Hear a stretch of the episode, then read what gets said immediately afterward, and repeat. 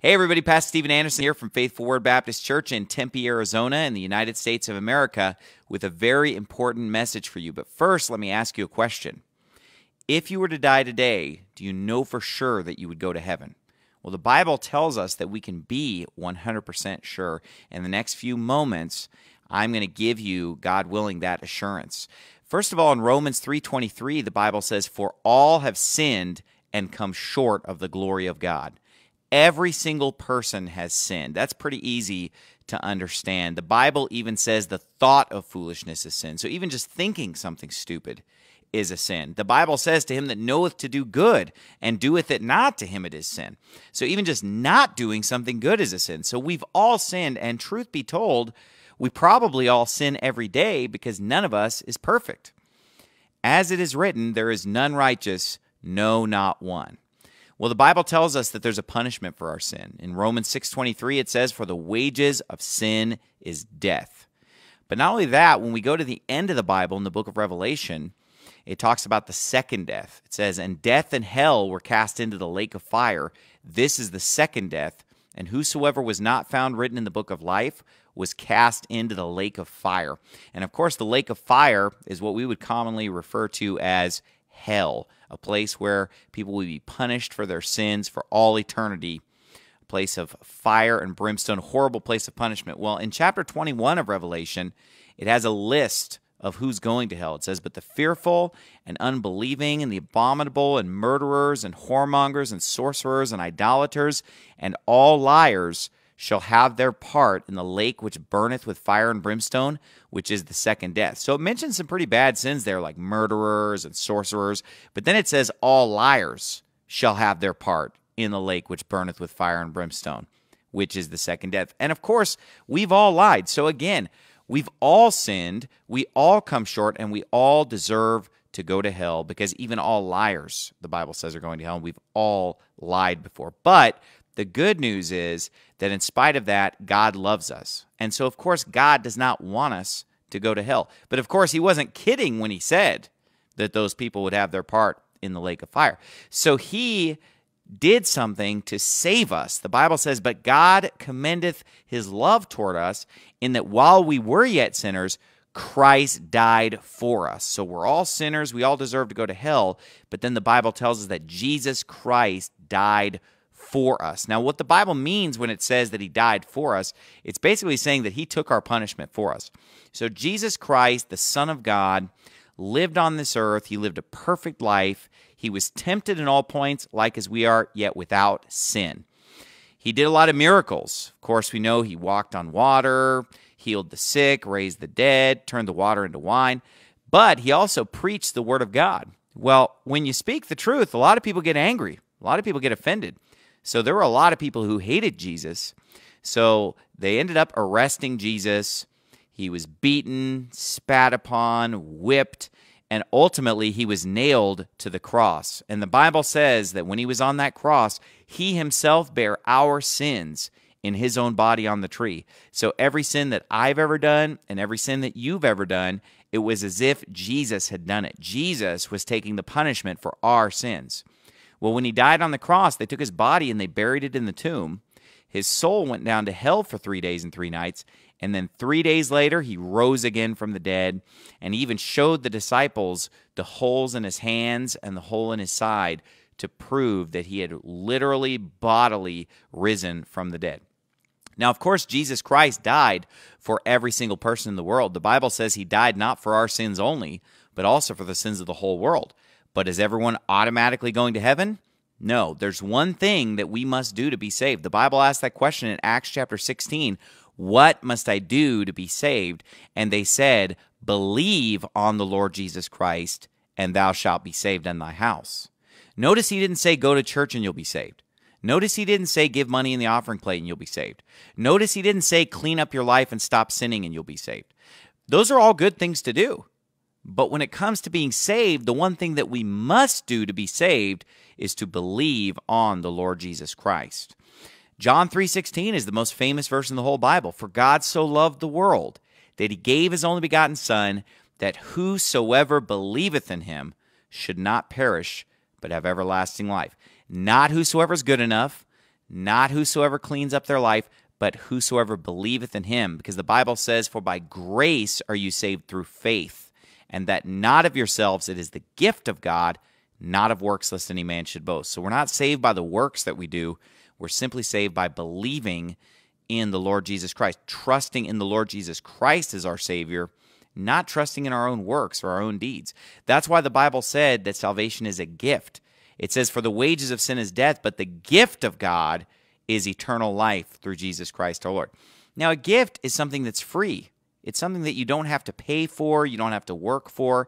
If you had to pay for it or work for it, it wouldn't be a gift.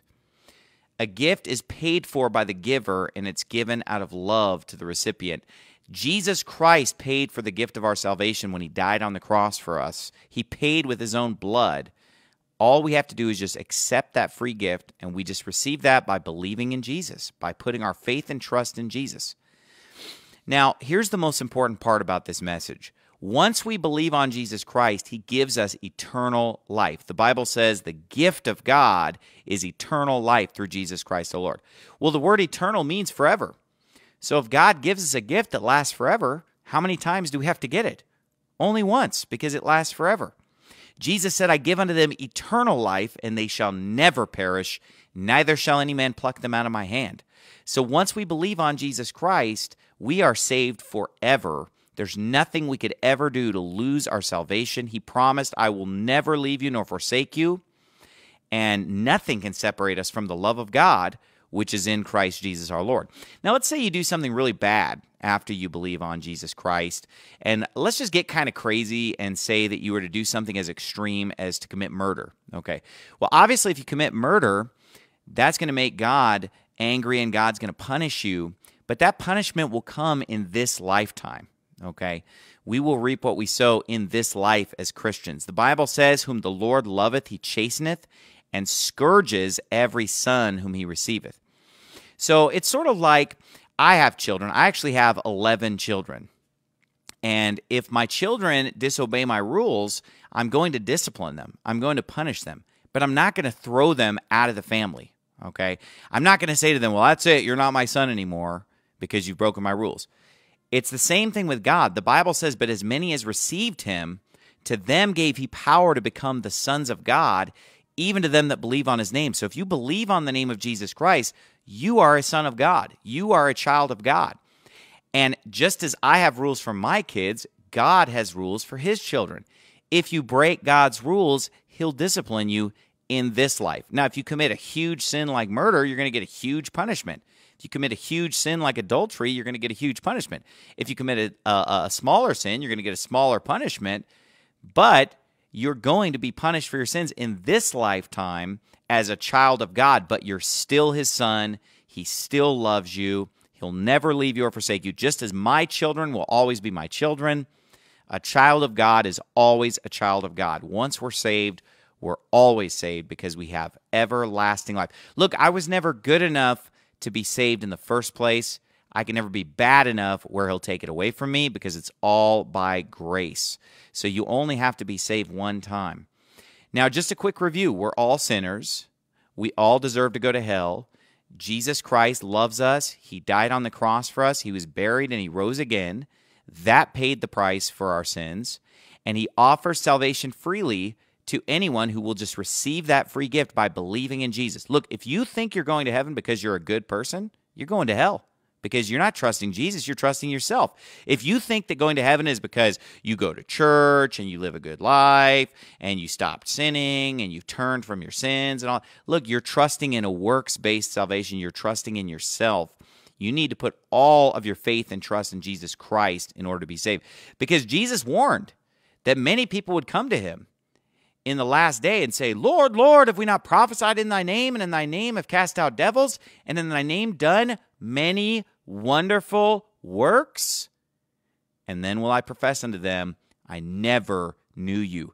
Depart from me, ye that work iniquity. Notice what those people are bringing up. Oh, we've done all these works. They think they're going to heaven because of their works. But the Bible says salvation is not of works, lest any man should boast. You've got to have your faith in Jesus, not in yourself. And so if you are hearing this message now and you believe that the Lord Jesus Christ died for all your sins and rose again, and you believe that salvation is simply by trusting in his finished work on the cross, and you're willing to put all of your faith and trust in him, I'm just going to lead you in a short prayer where you could pray this to God and ask to be saved right now. And this is a one-time deal. Being born again is a one-time thing. So I'm going to lead you in this prayer. You can just repeat this after me, but make sure that you believe this and that you're saying this from your heart. Dear Jesus, I know that I'm a sinner. I know that I deserve to go to hell, but I believe that you died on the cross for all my sins and rose again from the dead. Please save me right now and give me eternal life. I'm only trusting you, Jesus. Amen. Now, if you prayed that prayer and you believe that, you are saved, and you are saved forever, and that is the best news that anyone could ever tell you. That's why the word gospel means good news. That's great news. And so now that you're saved, you have two choices. You can continue to live the way that the world is living, and you'll still be saved. You'll still go to heaven, but you're going to constantly be running into God's discipline, and you're not going to be blessed by God like you could. Or you can start going to a good Baptist church, reading your Bible, learning more, following God's commandments, you know, doing the things that God wants you to do, and then you're going to be blessed by God. And so thank you for listening to this message. God bless you, and have a wonderful day.